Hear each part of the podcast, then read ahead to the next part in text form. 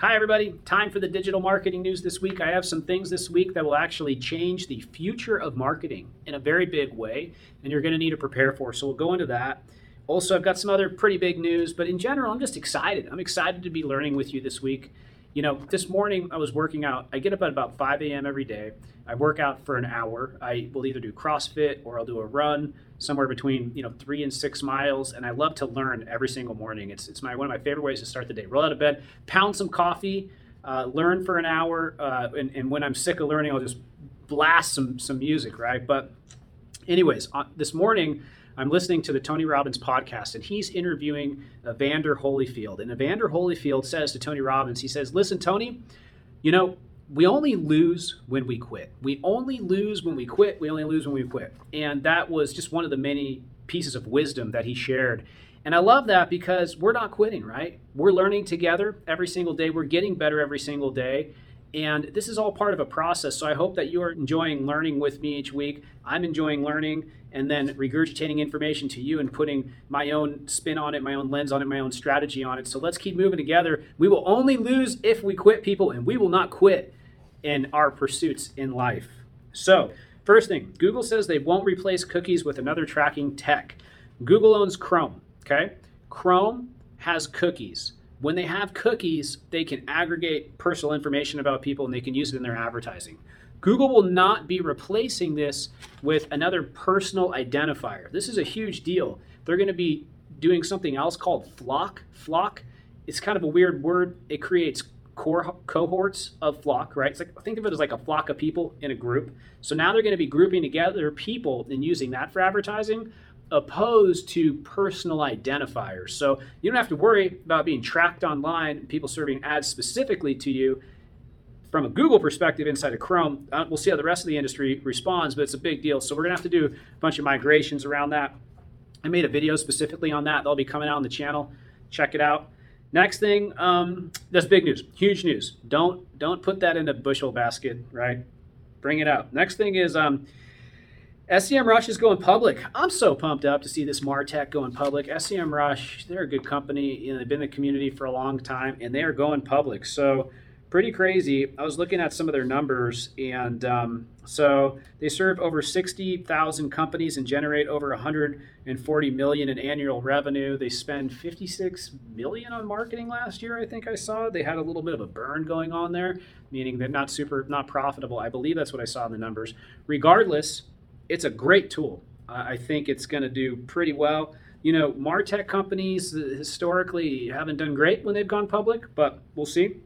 Next thing is um, Google says it's okay if 30 to 40% of URLs in Search Console return a 404. John Mueller says it's perfectly fine if as many of as 30 to 40% of URLs respond to 404. It's completely natural. You know, so 404 error means page not found and Google saying you don't have to really worry about having a lot of pages not found in Search Console. Um, so make of that what you will. Next thing, Google says word count isn't a quality factor. So for there's a, been a bunch of studies that come out. One in particular by Brian Dean um, from Backlinko, great guy. He said that uh, you know 2,000 words of content is generally the highest ranking content on Google. I still believe that to be the case. However, John Mueller said this past week it's not as simple as that.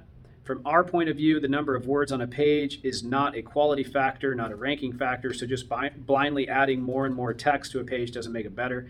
I will say when we refresh content, when we make it longer, when we add quality, when we show Google the page is alive, it almost always ranks better. So take that with a grain of salt. But I think if you're the, the, the, if you're adding quality content, it matters. Next thing, Twitter is enabling users to monetize content with super follow. So YouTube has this, now Twitter has this. Um, you can basically like subscribe to get premium content on a Twitter profile now. This could be really great for media sites out there, and it could be good for celebrities and people who make courses and stuff like that. I, have seen um, people monetizing through Instagram this way too. They will have uh, a premium account and then a non-premium account. But anyways, the news with Twitter is that for uh, so they say for $4.99 a month, you can super follow your favorite tweeter. You can also earn perks such as a supporter badge, subscriber only newsletter, premium content discounts, and community access. So, you know, were I to do this, I could make all of these all this premium content you could follow me in, in this extra area for 40 499 a month and i could try to build up a base and get some some revenue going there it's not something that i'll do but i could do it and i'm sure it'd be really great for a lot of people. Next thing tw- twitter conducts a shopping experiment shopping experiment. So all these sites are trying to get on it get, get in on ecom because you know e- you, basically all these multi-location businesses and products they've had to kind of come online and so now twitter is trying to get more into the shopping game the ecom game.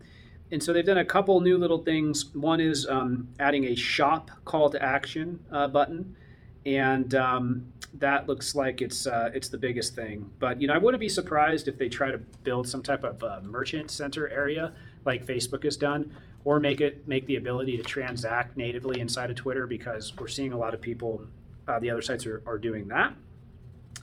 Uh, they might want to call up Shopify and see if they could integrate with Shopify on that, like Facebook did, as long as there's not a license deal there. Next thing, Google says internal linking gives a sense of page importance. So if you've got one really, like, like you got 10 really important pages that you really, really want to rank on your site, internal linking is a great thing to do. I've, I've done a video on this in the past. I'll tell you my exact system uh, for doing that. I recommend you watch it because I put so many hours into think, doing internal linking stuff.